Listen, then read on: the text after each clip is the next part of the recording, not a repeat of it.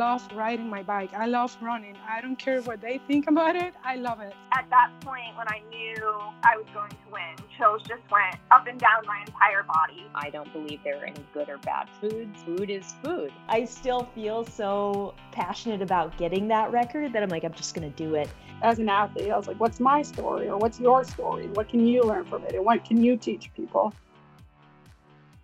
Welcome to the Iron Women podcast. I'm Alyssa Gadeski. I'm here with my co-host, Haley Chura. And Haley, I can see you are back in Bozeman in your regular recording studio for the podcast, but I know you had a big weekend last weekend, not racing, but just as like requiring as much fueling, hydration, preparation, tapering, all of the above for that. And we are going to be diving into some more than usual mailbag questions in our intro talk today. And I'm just going to throw it out there that we definitely had a mailbag question that wants to hear all about your experience at the Taylor Swift concert in Nashville, Tennessee. And I want to hear all about it too. So I'm not going to make our listeners even wait for this. Like, let's talk about it.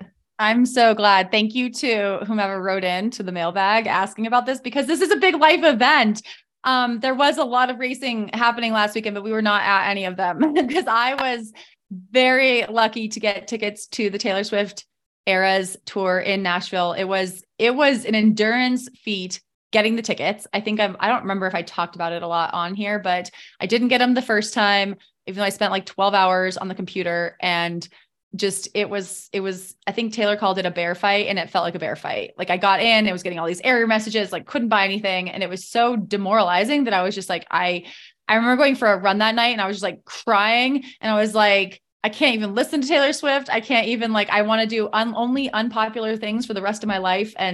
But then, you know, she made it right. And we got another chance to get tickets, and I was able to get 2 tickets to Friday night in Nashville, night one. And I went with my friend Megan. So Nashville was actually Megan's idea, because Megan's a lot more in tune with music, a lot more in tune with cool things than me. Everyone needs a friend like this in their life. Yeah. And she was like, when we're like so out of the loop, I feel like, with pop culture and like what the real world is doing. Right. And I didn't realize like Nashville was going to be outside, that like Nashville is like a cool city. Like Taylor lived in Nashville. She went to high school there. And, you know, I hadn't really ever spent time in Nashville. And so we made this into like a pretty cool trip. And so Megan and I are both runners. I actually coach Megan. And here's actually the craziest thing, Alyssa. I had never met Megan in person until we got to Nashville. Oh, I love situations like this, because I'm sure you feel like good friends and like, you know, like so much, like, right? Every day for like, yeah.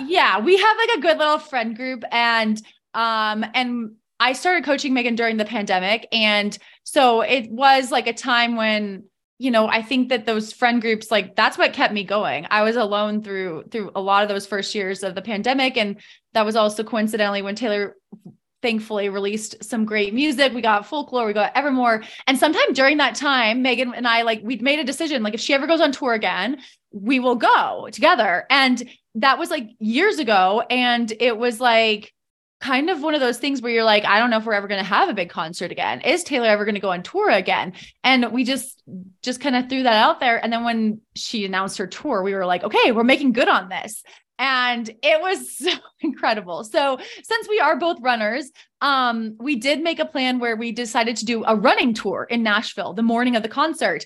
Have you ever done a running tour of a city, Alyssa? I have not, like, I don't think I've planned it out specifically, but that is like the best way to kind of get around and see like new places. I think like Madison, Wisconsin, I actually probably did something similar when I like had gone there for Ironman, and I had a friend kind of map out some places to look at, that sort of thing. But Nashville sounds way cooler. Nashville's like a city, I feel like, where you'd have like, what were your landmarks? Did you have like, well, okay. So we like hired someone.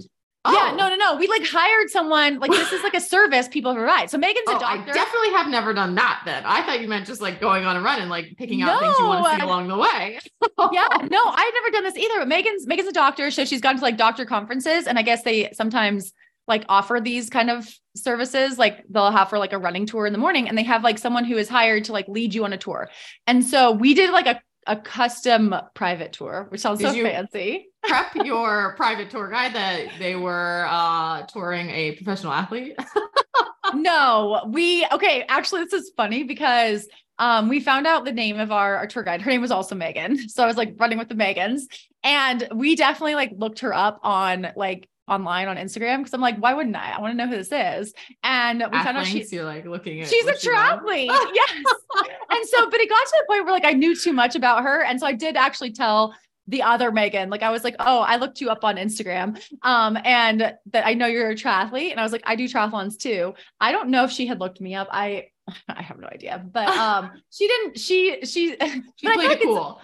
I feel like it's less creepy to like tell someone that you've stalked them on Instagram than just like pretend you don't know anything about them. But, so we did, this like, we said we wanted a pretty casual run. We did like the music and murals tour. So Nashville has a lot of good murals, but it is pretty fun to have someone who like knows the whole route and then can also take pictures of you.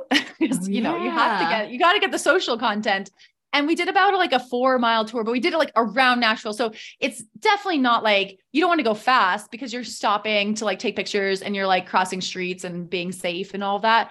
Which, speaking of, Alyssa, this was another crazy thing. When I got in Thursday night, have you ever heard of those Take the Bridge races? No. They're like these. I feel like very out of like whatever's going on. Yes. Right now. So like, we're like going to get running tours. We're going to get food. This is the night before, and there's like all these runners like running around Nashville. I mean, Nashville's like crazy. There's like a lot of bachelorette parties and like music and live music, and Broadway was just like crazy. We went to get food, and then we're like, that guy has a bib on, and we're like, what is going on? Because it's like late at night. You know, we're probably like 8 p.m. Like it's like dark, and then they're like, there's another guy and another guy. And we're like, what is this? And they like, are just like sprinting. Like they're serious, like going hard and just like running all over the place. And we're like, is there a race going on? And so we couldn't quite figure it out, but we looked at tried to look at their bibs, but they're like handwritten. And I was like, maybe this is one of those unsanctioned, like a hash run. Or have you ever heard of hash runs? I have done those, but this is a little bit more official. And they were like carrying their phones and definitely like trying to look places, but it was a little chaotic. So I was like, please don't get hit by a car. But it was like wild. And so then we talked to our run tour guide, Megan, and she told us that it was Take the Bridge. So I think this is like a series of races, and they're at night in major cities, and they usually involve going over a bridge or two. And so in Nashville, they ran over 2 bridges. I think they had to like go to these checkpoints, and it's just like, you just have to go to these checkpoints. You would love it. It's like a mixture of, orienteering and running. Yeah. And running at night.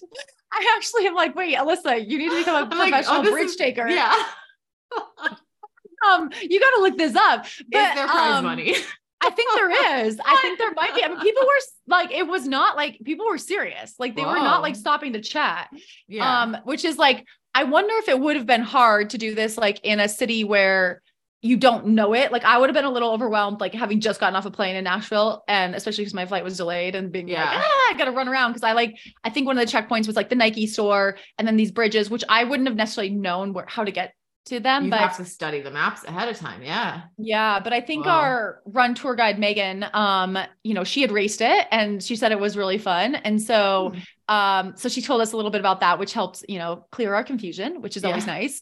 And then we did get a cool little tour of Nashville.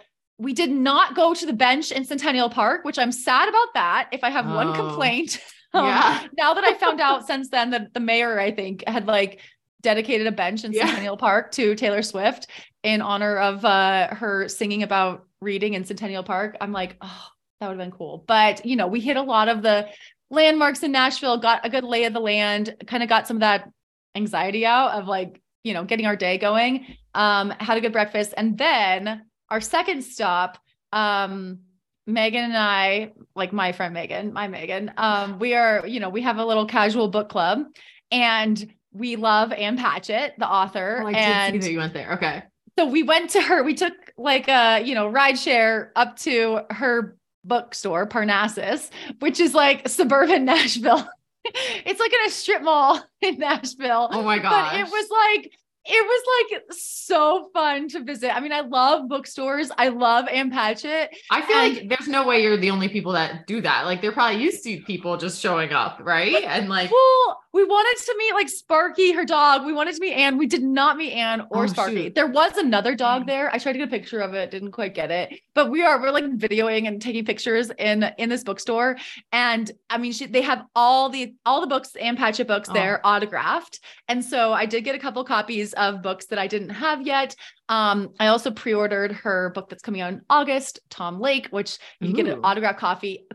Everyone was so nice. Like every woman in there, like also that was working kind of like, looks like Ann Patchett. So you're like, is it Ann? Is it Ann? And Megan and I were just laughing about how like our trip to Nashville, like our priorities were seeing, you know, a woman in her like 60s author, you know, Pulitzer finalist author, not just anyone, and, you know, pop star in her 30s, Taylor Swift. So, we got one of the two, but yeah, we didn't meet Ann, but we had a magical time at Parnassus. And then, you know, when we were checking out, we did say we were like huge fans. And then we got like free postcards with Sparky on it. Cause I was like, oh, we're so happy you came. And so she gave us these postcards, and that was also magical. So again, I think it pays off sometimes to just be like, yeah, I'm a big fan. Yeah, no, I think that's awesome. I love it. Yeah. And so after that, this was the other thing. I swore I was like, not going to get any merch. I was like, I do not need more clothes. But you know, we just had a little bit of time and I was like, let's just like walk over there and see. And the line wasn't crazy long. It was moving really fast. We're like, we'll just stand and see how fast it's moving. And it was moving pretty fast. I'm picturing like going into the like Iron Man merch tent at like an Iron Man. Is it like a similar, and they like weave you through all of the things for the race? Like describe to me, take me from that into the Taylor Swift merch situation. Well, okay. This was a great thing about Nashville. And again, kudos to Megan because she booked our hotel room because Megan's also a mom. And so she's like so organized in ways that I'm not.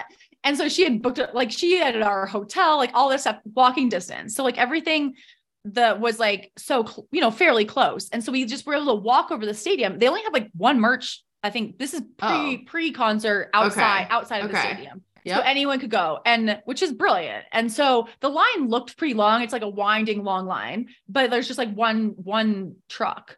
And, but it was like an 18-wheeler truck, like yeah, all the merch. Okay. But I mean, and then there's like tons of boxes. No. And then they had like a tent. And so, but like the line looked really long, but it was moving pretty fast. So it took us about 40 minutes. Like we stood in line for about 40 minutes, which seemed like a very reasonable amount of time. And it was just also so fun to people watch because walking over there, oh, Alyssa, I saw a dog dyed key lime green, you know, like from last Great American Dynasty. It's like a line in that song. Yeah. I saw another dog, like a poodle that had like Eras Tour, like it was like dyed and shaved into it. Oh I mean, it was just the people, like the outfits were incredible. You know, it was so cool to see people just going all out. There were some, like, I saw this one dad, like dressed exactly like his daughter. And it was like a bejeweled t-shirt, and it said like Taylor Swift dad, and he was carrying like a clear purse with like a phone charger in it, and I'm like, that is a great dad, so she could like charge her phone while she's in line. I don't know if you heard about like the friendship bracelets are like a big thing at the Taylor Swift concerts, and you're supposed to like trade friendship bracelets. And so Megan had gotten us had procured us some friendship bracelets, but like we liked ours the best, and so the girl in front of us, like, did ask if we wanted to trade. And I was like, she was like, you can say no. And we're like, no, sorry. And I kind of feel bad, but she was like, no, it's totally fine. Like everyone was so nice. She's like, I made a set for myself at home. And then I only brought my trading ones. So she totally got it. So I just wanted to like my friendship bracelets. They like celebrate my friendship with Megan. And so anyway, we stood in line, and I did end up I brought this sweatshirt that I'm wearing. It's like the coveted blue crew neck. And then I bought like a like tie-dye shirt, because you know I love the tie-dye. I got a poster, and then I also did buy a Phoebe Bridgers shirt because Phoebe Bridgers was the opener. And, you know, I'm a newer Phoebe Bridgers fan. Megan is a more hardcore Phoebe Bridgers fan. And I think that was another reason we really wanted to go to Nashville, because we knew Phoebe was opening, and, you know, I'm like totally in that camp now as well. And so this is all happening before the show even happened. We, walked back with our merch, and we did stop for some tacos and margaritas because it was Cinco de Mayo, and live music. And again, I hadn't really been to Nashville. I mean, I should know these things, but I'm like, there's so much live music. Like, some of these places are multi-stories, and there's like a different band and singer on each story. I'm just how are there this many talented people in the world? Just totally different, life and bubble that I'm used to. And the live music was just so good. And then a lot of Taylor Swift songs, a lot of people singing Taylor Swift songs, just got us in the mood. We changed into our fun outfits.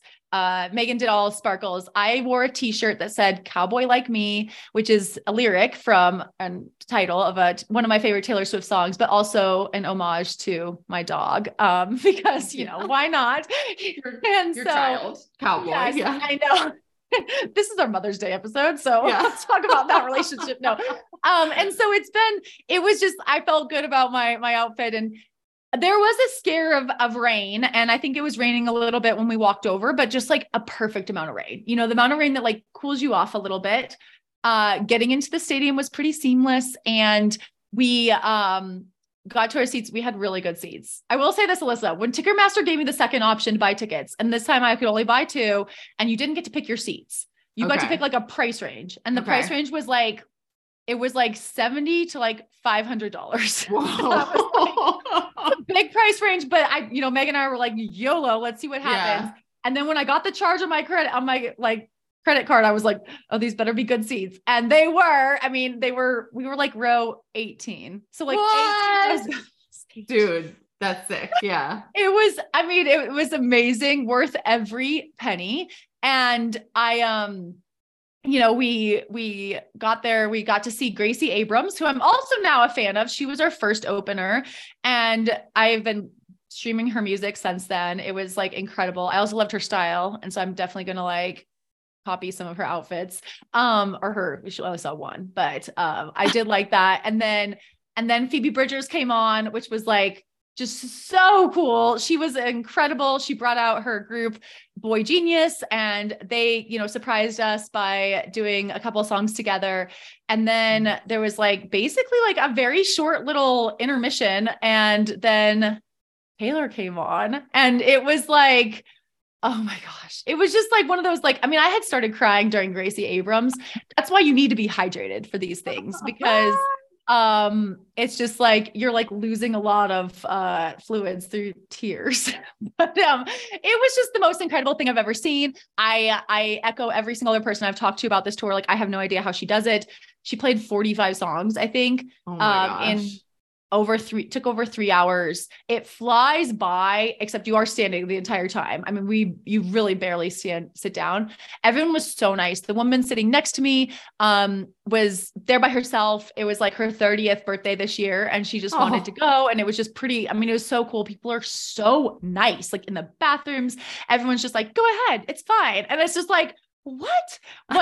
This is the weirdest experience. 'Cause it's being in a big crowd, but it's usually terrifying, and everyone's so happy, and everyone's dressed in sequins and sparkles and just so kind. And, one of the things that I was really hoping for was a duet with Phoebe Bridgers singing Nothing New, which we have talked about on this podcast. I think we featured a little bit, and she did do that the first time. I did see that on Twitter that they did that, and I was so happy for you. Oh, we were dying. It was so cool. It was so cool. She played, I didn't go into this with I had listened to, the set list and all of that. So I kind of knew what I was going to get, but it was still more incredible in person, and just such an incredible show. And then we got the big announcement that Speak Now Taylor's Version is coming out in July, which is a special thing that, she announced that we were the first to know, followed very quickly by the rest of the world, by the internet. Yeah. But, which was also fun, 'cause I think my sister was, following along, and I was trying to take a picture and send it to her, but then she already knew the news, and it takes a little time to get the, when you have that big a group, to get the news out. And so she was already texting me you were there, it's coming. So, it's just such a cool message too. I think that's one reason why Taylor Swift's music resonates with so many of us. Here she is, this incredibly successful woman doing things, you know, her own way, and like owning her music, owning that she's success, like owning that she is the boss, that she is the person in charge, and that she's a woman, and, you know, being kind of an example for all of us. And I appreciate that. I think she is such a gift, and her work ethic is incredible as well. I mean, to go out there for 3 nights in a row in the rain, you know, putting on this incredible, incredible show. Like, I don't know when she goes to the bathroom. I'm like, what in the world? How does she do this in these outfits and these outfit changes? And like, I was wearing fairly comfortable shoes, but she's like in stilettos. Do you think we can get her on the podcast to ask her that? I would love to, because she's definitely an Iron Woman. Like, yeah, that is an endurance feat. I'm like, how do you recover? I mean, I have a lot of questions. Like, yeah, how do you fuel? How do you recover? There's a lot going on, but if anyone does get to go see her, I mean, it's such a wonderful experience. If you can't see her, there are a few like live streams on the internet, and I may have watched one on Saturday, because it's just like, you go through this like obsession afterwards where that's like, all you want to do is like more and more. So, it was really, really cool. Our surprise songs, because she plays 2 surprise songs each night. Our first one was Sparks Fly, which was from her Speak Now album. And Megan had actually guessed that she might do that when we were walking over, because there's this line where she's like, you know, in the pouring rain, and it was like raining, and she's like, maybe she'll sing Sparks Fly. And I was like, Megan, how do you know everything? Whoa. She knows everything. And then, and then the second song was Teardrops on My Guitar, because it's from her debut album, and which she wrote in Nashville. And so that was really special. And it was an incredible night. And actually getting out of the stadium was pretty easy. We were able to walk back to the hotel. And again, you need a friend like Megan to like plan your logistics. Yeah. So Megan I hope be like the Taylor Swift tour planning concierge service or something, because that sounded amazing. And I know she's very expensive. Pay her well. But it was incredible. And I just came out of that like in a really good spot, like feeling really good. I mean, it was exhausting. I flew out the next day and, you know, just kind of riding the high. I've been, you know, wearing my sweatshirt since then. I probably need to wash it, but it's gotten me, you know, into a good place. Like, I think music does have a way of helping mental health and just getting me into a place where I'm like, okay, I'm ready to train for an Ironman now. Like I'm ready to like seize my life in whatever shape and form that it is. I'm ready to like tune in for all the live streams. I mean, did you see what happened last night where it was like delayed 3 hours? I did. Storms? Yes. And like people they like put people in shelter in places in the stadium, I guess. And like, they had to move them out and in, and like, yeah, I mean, that seemed crazy. And then she still did it. Like, you know, I mean, she's amazing. She's the best, It is. I mean, it does. It makes me want to like work hard. I'm like, you can be like Taylor, like on a slightly smaller stage, not selling out every hotel. More of a niche, but yeah, just like Taylor. Unfortunately, when we go to places, I don't like sell out every single hotel room, and no one dedicates a bench to me, but maybe someday. I know the crowds at Ibiza on the stream that I did see were not quite as full as the stadium you were in. That's for sure. But maybe someday, you know, we'll have another Iron Women live event, and we'll like have, you know, lines of people. Yes.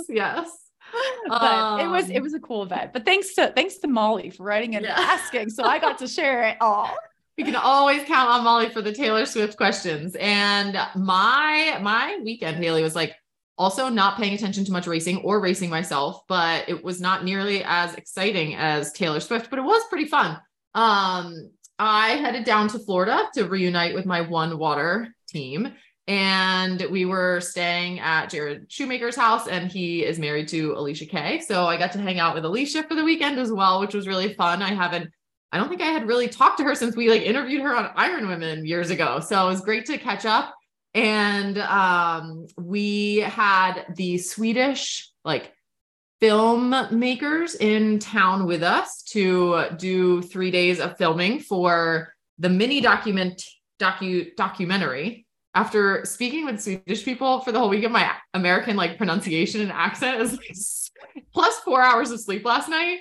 It was like, I may or may not be speaking properly today, but, they are doing a documentary on kind of like the road to One Water or something like that, right? Like the path, the pre-race things. And Jared and I will be featured talking about like people who are stronger runners, which is funny because Jared's also a really strong swimmer, but like definitely a really strong runner, kind of tackling One Water. And then they got a bunch of footage of all of us with Steve too. And like that they will be using for the Team USA, like, I don't know, sizzle reel that they'll do kind of thing. So it's like very dramatic too. These filmmakers are very good at making things seem like so dramatic, very intense, you know, like dark. The interviews were like, you know, in the dark garage with just the spotlight on you kind of thing. So it sounds like an interrogation. Oh, it felt like that. It felt like that. But it was fun. And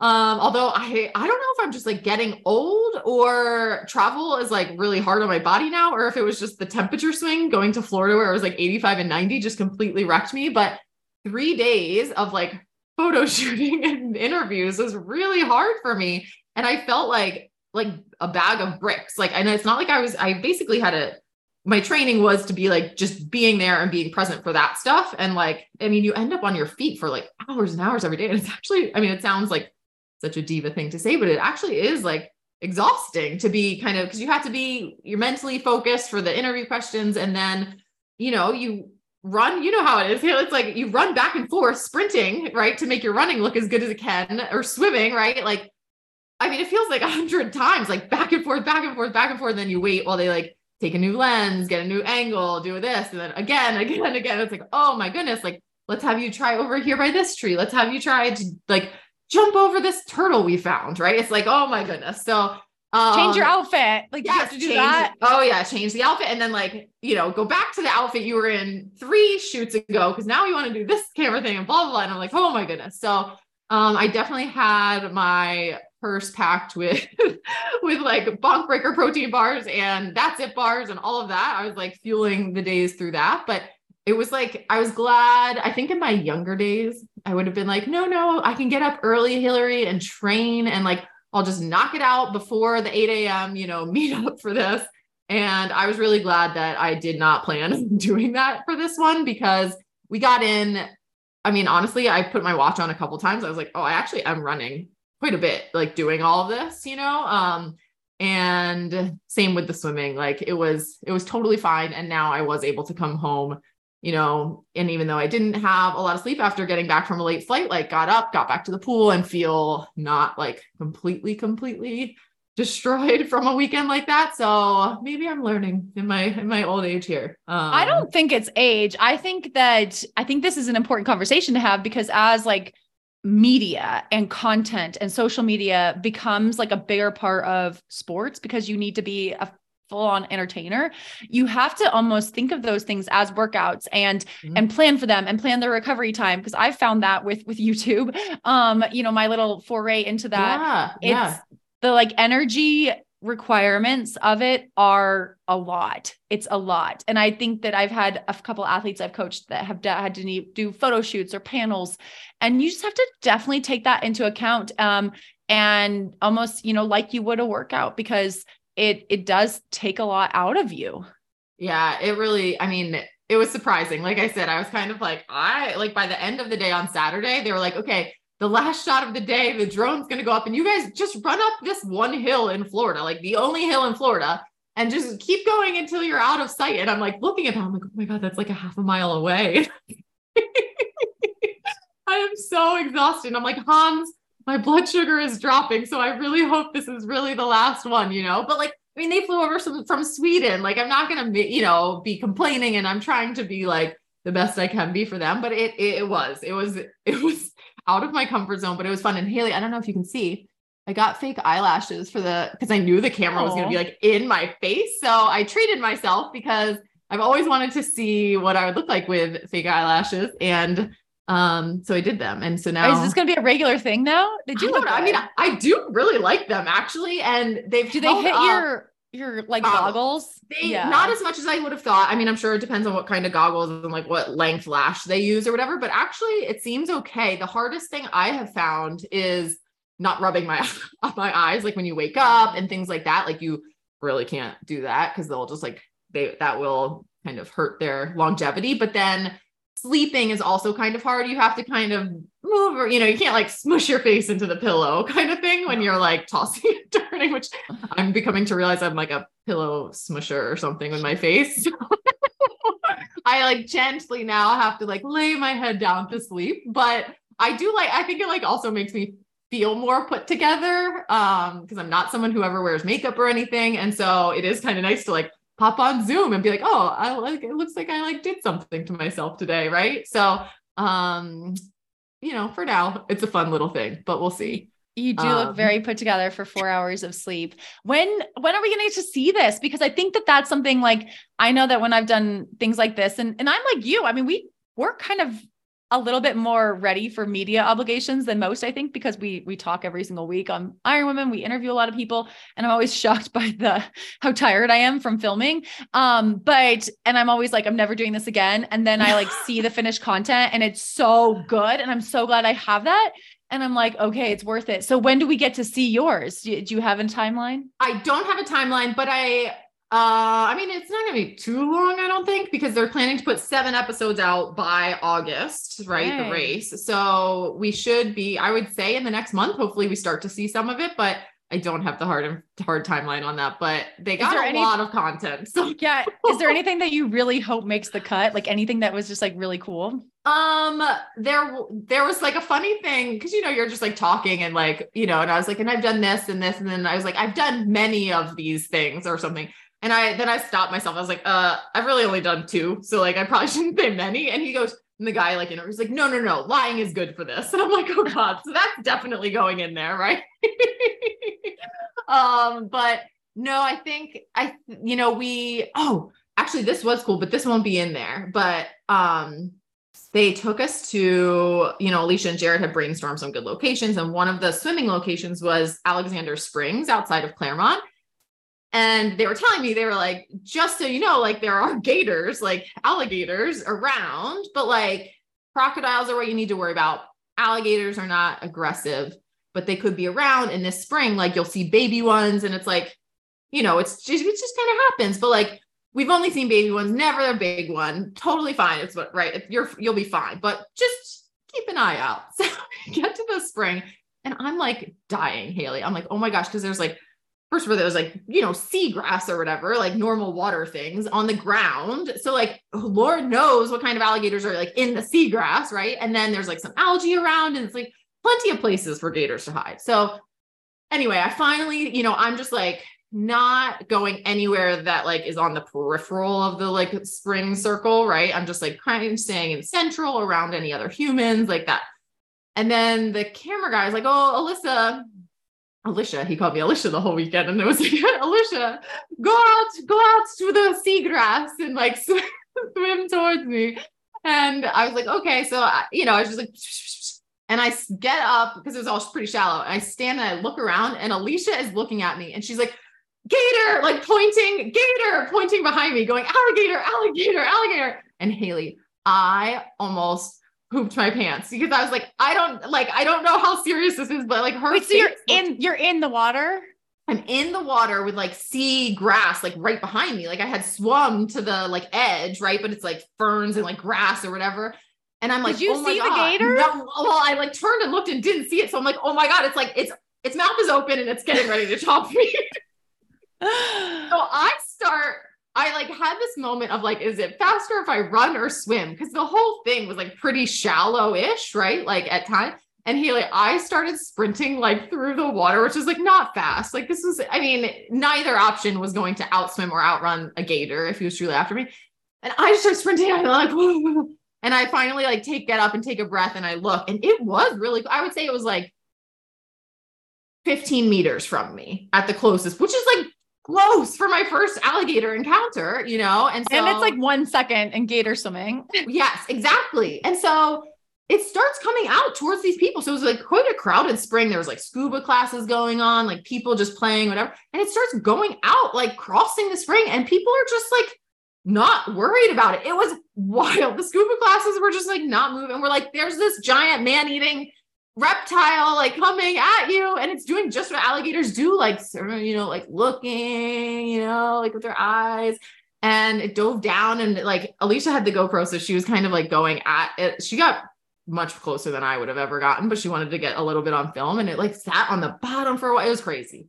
So that was the excitement. And I was like, oh, after that, I was like, we are done with the water shots. So that was good. Yeah. I have a healthy fear of wild animals. Like that's sometimes I see people in Yellowstone and I'm like around bison and stuff. And I'm like, no, I wouldn't do it. You just don't know. Like, and alligators to me seem, even for whatever reason, I mean, there's like, this is not logical, but it's like bears, I kind of feel like you maybe can like look in their eyes and be like, oh, this is going to happen. But like alligators just seem so rare. Like you get, they have no way. They have like no facial expressions, right? It's like, they're just going to chomp. You were always judging the facial expressions of bears. Of the bears. If I see a bear, I'll be like, Alyssa, just but yes, no, I think having a healthy fear. Smiling. Yeah. Staying sad. Staying away from all the wild animals is usually a good plan. That's why we have our domesticated ones in our homes. Yeah. But, well, it sounds like a really good adventure, and I can't wait to see the footage. So definitely keep us posted when that's out. I will. I definitely will. And without further ado, this has been a really successful catch-up. I mean, Haley and Alyssa episode today, but don't worry, listeners, we have much more in store for you. So let's jump into the mailbag and whoosh, okay, we're in it, Haley. And we have a few questions that we are going to answer today. So the first one, first of all, you can keep sending questions to ironwomenpodcast@gmail.com. Our first question comes from Taylor. They have a pair of carbon shoes for racing, but their upcoming 70.3 will be on a packed dirt trail. They're racing Victoria 70.3. So is it worth wearing carbon shoes on the surface? If not, what do you look for in a racing shoe that is not carbon? Do you just get a fresh pair of your regular running shoes, or do you look for anything special? And Haley, this is actually reminding me in my like earliest days of like just trying to become fast. I used to run in trainers, and then I would keep my really old trainers when they were like barely, you know, like thinnest at their thinnest. And I'd be like, oh, now they're racing flats. Those are like definitely before the days of super shoes. Yes. Yeah. And like extra foam, and before Hoka was invented. Yes. Okay. So what do you think? What's your take on this one? I vote wear carbon shoes I think that they are, even on a packed dirt trail. Like I think that that's going to be an even enough surface that it, you will get a benefit from your carbon shoes. Like, I don't think Victoria 70.3 is like real technical single track or anything like that. I think it's just, you know, it should actually feel nicer on your legs, 'cause you have the actual, like the cushion of the packed dirt trail, but then you're still going to get that benefit, the spring from the carbon plate and probably whatever foam is in that fancy carbon super shoe. And I think you will get a benefit. So I still think it's worth it. I agree. I have definitely raced a 50K on like a dirt trail that was like a Jeep road. So it actually had some bits that were like quite not even and stuff. And the carbon shoe is definitely still faster. So overall, yeah, I think Victoria 73.3 is going to be pretty packed. I think it's like almost like a rail trail is what I'm envisioning, but definitely, you know, I would say definitely wear it though for like a shakeout run. If you can get out there the day before, just like, so you are used to the feeling and what it's like, but I still think it's a good idea, and it is going to be even softer for your legs. But if you weren't going to wear a shoe that is not carbon, or do you have like a fast shoe that's not carbon, Haley? How do you approach that? So I do like, I don't run in a carbon shoe for like every single fast run I do in training. And so like I did a little fartlek run yesterday, and I wore the Hoka Mach, I think it's on number 5 now, which is kind of a lighter weight, trainer shoe. It doesn't have a carbon plate, but it's a little bit lighter. And so it still feels pretty fast. And I really like that. I think the Rincon, from Hoka, I also like that one a lot. So those two are kind of my go-tos for a lot of, you know, if there's any kind of pickups in a run or anything like that. And it's on, I run on like non-technical trails in those all the time. Mm-hmm. And it's just because I do think wearing a carbon plated shoe is is a lot on your body too all the time. I also, and this is probably like a controversial take, like because of how I grew up swimming, like I like to like save some things for race day. And so, I don't train in carbon plated shoes a lot. I have a few times on like hard treadmill runs on a track session just to like feel that way and to feel fast. Like, I think it is kind of nice to like feel fast and get like a real check in on what my speed is like in a carbon plated shoe. So I will sometimes, but otherwise, I like the Hoka Mach or Rincon. I think that those two seem to work really well for me for training. Yeah, I would agree with that. I think that I find like a nice lightweight cushioned pair that like just makes me feel fast. You know, I think you kind of want to try a few on and kind of see. And then I'm like, okay, these, like I run well in these. So these will be like my fast shoes that I'm not letting myself wear the carbon plated shoe, but like, this is still fast, that kind of thing. Or like, I'm going to track group. So I'm not going to be the one that shows up in a carbon plated shoe, but this one still will help me keep up. So, you know, I think definitely a little bit more lightweight than like my standard pair of trainers and stuff like that. But I would still say if you, have a good carbon plated shoe that, you know, you trust and you've like worn to know it works for you, then I would race in those for sure. So, but mixing it up in training is always, always good luck to Taylor at Victoria 70.3 coming up in a few weeks. And our next question comes to us from one of our Iron Women OGs, I would say, Jocelyn Wongstar. Wongstar is never going to leave you, Jocelyn. So you will always get that from me. And this is a really great question. So we talked a little bit, I don't know if it's just in our ad or if we talked about it in the intro last week, but Inside Tracker is running a May special with, they added, I think like two new hormone tests to their ultimate, or two new hormone like tests. Yeah. To the ultimate test that you can get for free now with the ultimate plan in the month of May, with the, check out our show notes for the Iron Women discount code. And Jocelyn was asking what is the best time to get blood work done? Is it in the off season, your race week, right before your period, etc.? And that's a great question because you do want to kind of make sure you are thinking about these things, right, Haley? Yeah. So I have gotten blood work done. I think both times I've done it in January. So it's kind of right as I'm starting to train again. And it's kind of more of a baseline for this season. And I just like that I've done it consistently around the same time because it's easy to compare to something similar. If you want to do it more frequently than that, I think that, you know, it's probably good, but I think if you do it during, you know, race week or, right after a race, just note it. Because if there's anything unusual, you might be able to explain that because of the timing. And same thing with your period. I think if you can like note that, especially if you are looking at hormone levels, like obviously those are going to fluctuate during your cycle. And so just note like about what time it is. And it's like, is this when progesterone should be high or is this when progesterone should be low? So you can tell if it's off or if it's just a normal part of your cycle. I think it's also important to keep in mind if you're on birth control, like that's going to impact your hormone levels. And, I know Alyssa, you had a fun story about doing it, getting your blood work done right after getting the COVID vaccine and how that kind of set off some alarms because not the best route. I would not have gone down that route, but I had my reasons, but, you know, I went into the blood work knowing things in that, like, you know, under that lens would be off. And sure enough, my white blood cell count was like quite high, but Inside Tracker does allow you to do like a table view with your results. And it has this note section. And so in the note section under that, I was like, got COVID vaccine 12 hours prior. Right. So just like help jog my memory of that's why that particular marker would be so far off and that sort of things. And so you could put like, what day of the cycle it was for you, or if you did it during race week or a heavy volume of training week, or, you know, sometimes if I'm being honest, I don't do a great job with like the fasting you're always supposed to do the time before. Right. So, I might note that in there, things like that. I think just the more information, because blood work is never going to give you like a complete 100% story of it all. And having just kind of more details will help you as you work with your doctor to figure out, you know, what things look like, I think.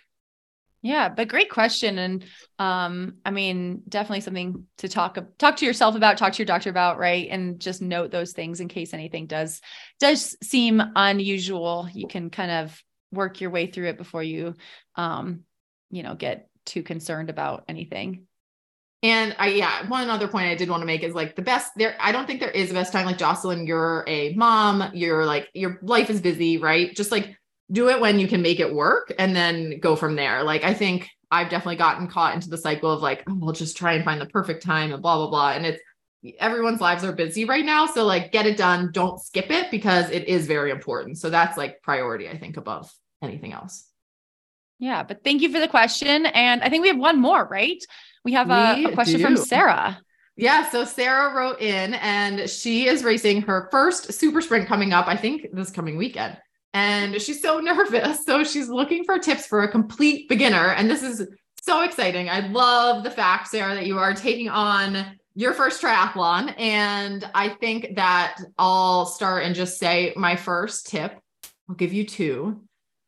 My first tip is for a super sprint. It will probably be over before you know it. So don't be afraid to push yourself, because I think it will, it goes by faster than you ever think, even though you're probably sitting there being like, oh my gosh, how am I going to tackle this entire thing? Right. So don't be afraid to go and just enjoy it. And if you're feeling good, push hard and go, because it is going to be over before you know it. My second one is, I think probably stolen from Chrissy Wellington or something. I think she always would tell people you have to smile, right? And smiling helps you remember to have fun. You are out there. You only get to do your first triathlon once. And so you do as much as I'm saying, you can go hard and it's going to be over soon, but also take the time to be like, man, I'm awesome. I'm doing my first triathlon. This is a really cool moment in my life.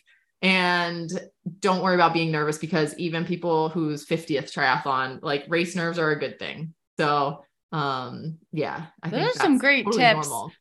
And I would just add that, our interview this week, with Jackie Yost, I actually asked her basically this exact question. So you got to listen to the interview and hear about Jackie's tips, because, I think that's a good one. But Sarah, have a great time. Best of luck. And, maybe write in and let us know how it goes. And again, we'll jump out of the mailbag now. But people can keep sending questions to ironwomenpodcast@gmail.com. And Haley, Jackie Yost, tell us who she is.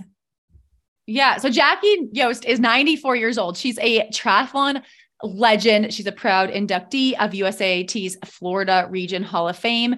And I was lucky enough to sit down and record a short conversation with her on site in Larryland, which is what she calls her house in Treasure Island, Florida. It's named for her late husband, Larry Yost. Jackie told me how she went from a child who loved playing outdoors to a PE teacher and ultimately an avid runner, triathlete, and golfer. So Jackie raced her first triathlon in 1993 at the St. Anthony's Meek and Mighty Super Sprint with Larry and her daughter, Joy. Jackie talks about her relationship with her family and what it was like to race together, which she and Larry did into their 90s. Larry passed away last year, and Jackie now prefers to support and cheer for the competitors, who often include her children and her granddaughter. And we thought this was a perfect conversation to release as part of Feisty Media's Mother's Day week. So we'll have my conversation with Jackie right after the break. Jackie, welcome to the Iron Women podcast. Thank you very much. I'm very, very impressed. Is this your first podcast ever? Probably so. I've had a few other chances once or twice, but not many. Oh, well, we're always honored to be someone's first ever podcast interview. But podcast, yes. I have not done this one. You've done a lot of interviews. I'm surrounded by some of your newspaper articles, and I've done a little research on you. I would love to start by talking about what we just did. Can you talk about the significance of the swim, the Friday swim with the Mad Dogs? It's something we've been doing throughout our years since we belonged, because we opened up our house and we found out everybody needed a cup of coffee. So we decided we'd have the coffee, and it has just grown from that. I mean, you're hosting quite the party here today. Oh, every Friday morning. Can you talk about where we are? We're in Treasure Island. You've lived here. Your children live around you now. Can you just talk about the significance of this area? This is called Larryland. Larryland. I love that. We've owned it so many years, and after we retired, we came down here, and we were runners at that time. And so a couple of the Mad Dogs invited us to come join. And we thought, oh, we can't do a triathlon. Oh, yes, you can.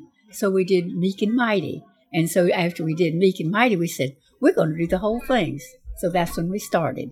And, of course, you know, Florida, at first we had so many triathlons here, and we were the first. And so we always kept saying, St. Anthony's is the first of the year. Well, we can't claim that anymore. I know that this morning I was a little worried about the weather. I texted your daughter, Joy. I was like, you know, is this one still happening? And she was, oh, yes, of course, rain or shine, the Mad Dogs will be out there. And that is what happened, right? That's exactly right.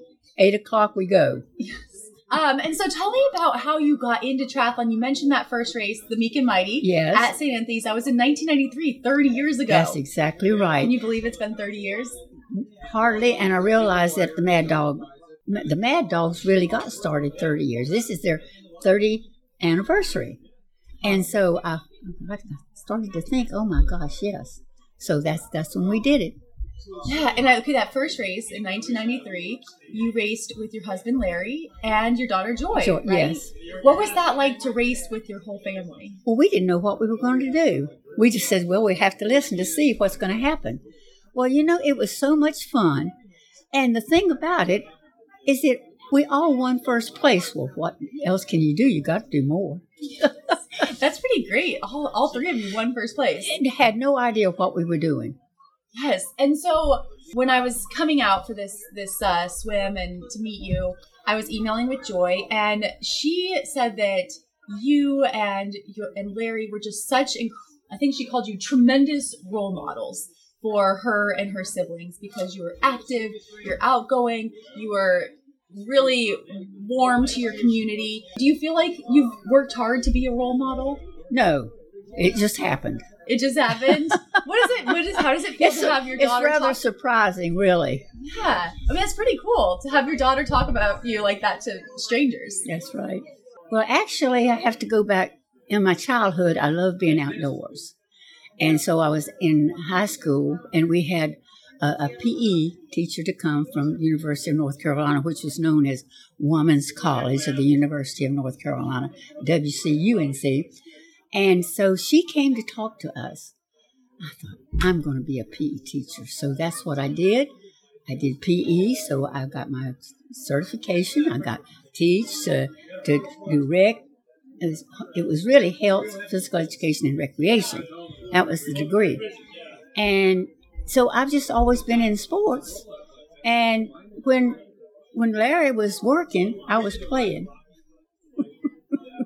What kind of play? Golf. Golf, all right. I love the game of golf. Do you still play?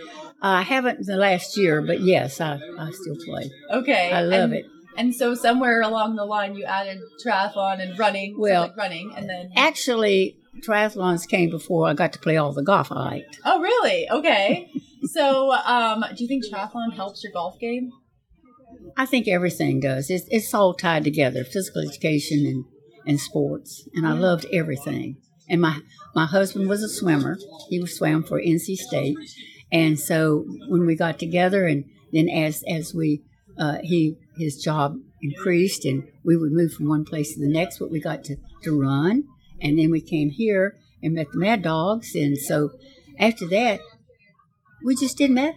And we didn't do student one or two. We did about one every weekend, because Florida at that time had more triathlons than most other states. And then all the other states realized, let's get busy. So we had so many triathlons down here, so we didn't have to go far. Did you ever travel far and go to any races? Well, we did go to Switzerland. Oh, how was that? We got there. My husband had a little unfortunate incident that happened, so we didn't get to go. We had to come home. But we were so excited about going. And we've just done everything that we like to do. We didn't quite make it to the start line of the race? No.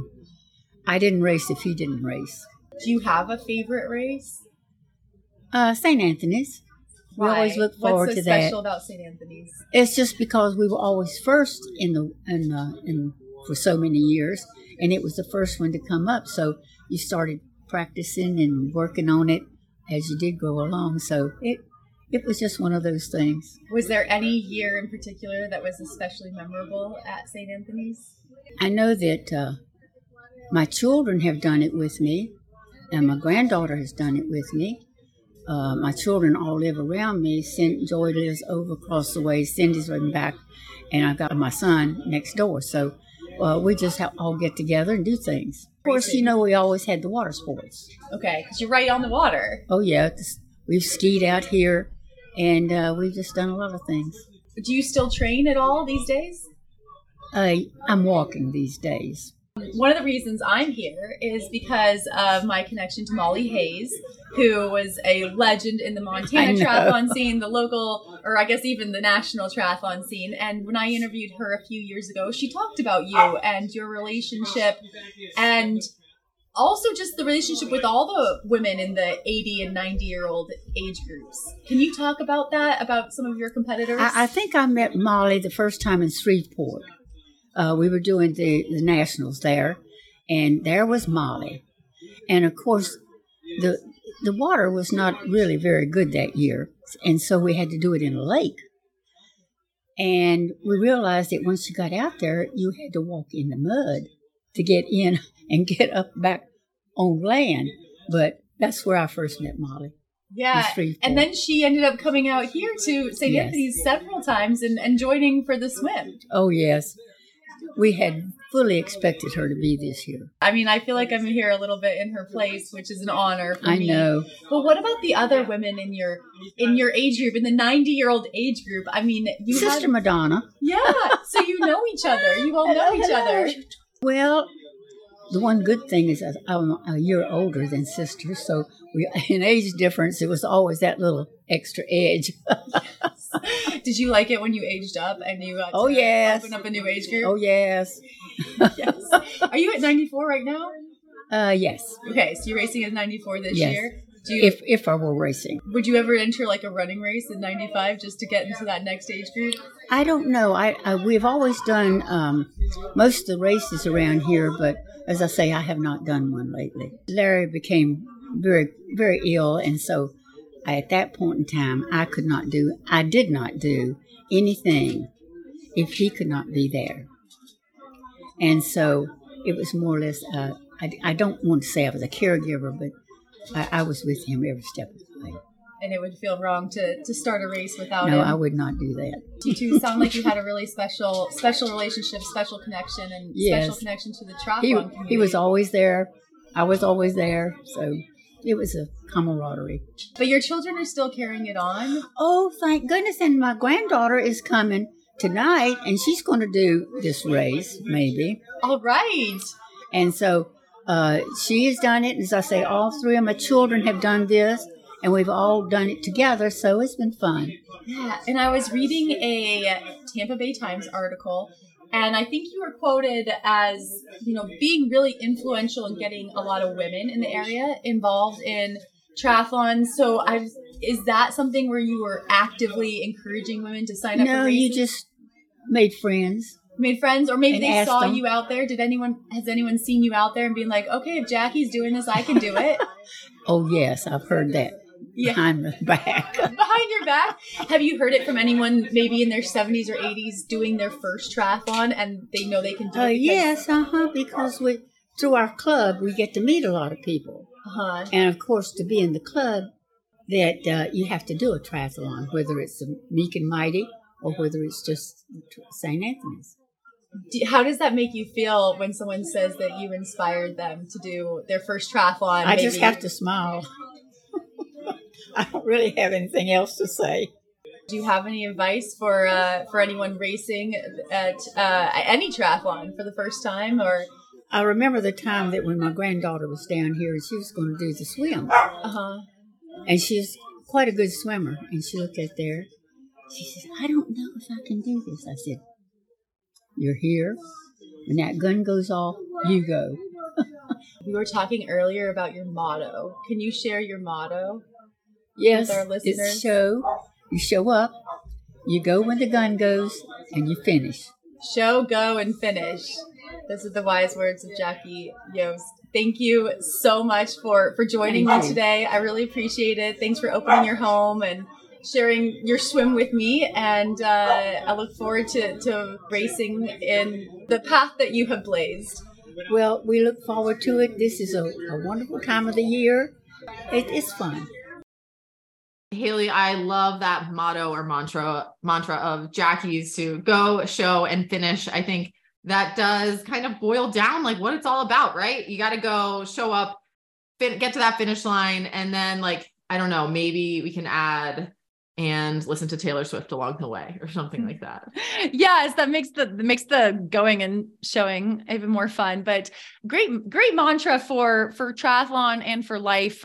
Great words of wisdom from Jackie, such a treasure in our sport. I'm so thankful for the sport and the people that it has brought into my life, including Jackie and Joy and Cindy and her whole family. It was such a treat to meet them and the rest of the Mad Dogs. I mean, they are a very special group and remind me what makes this sport so cool. So I'm thankful that they, let me join for that very choppy swim.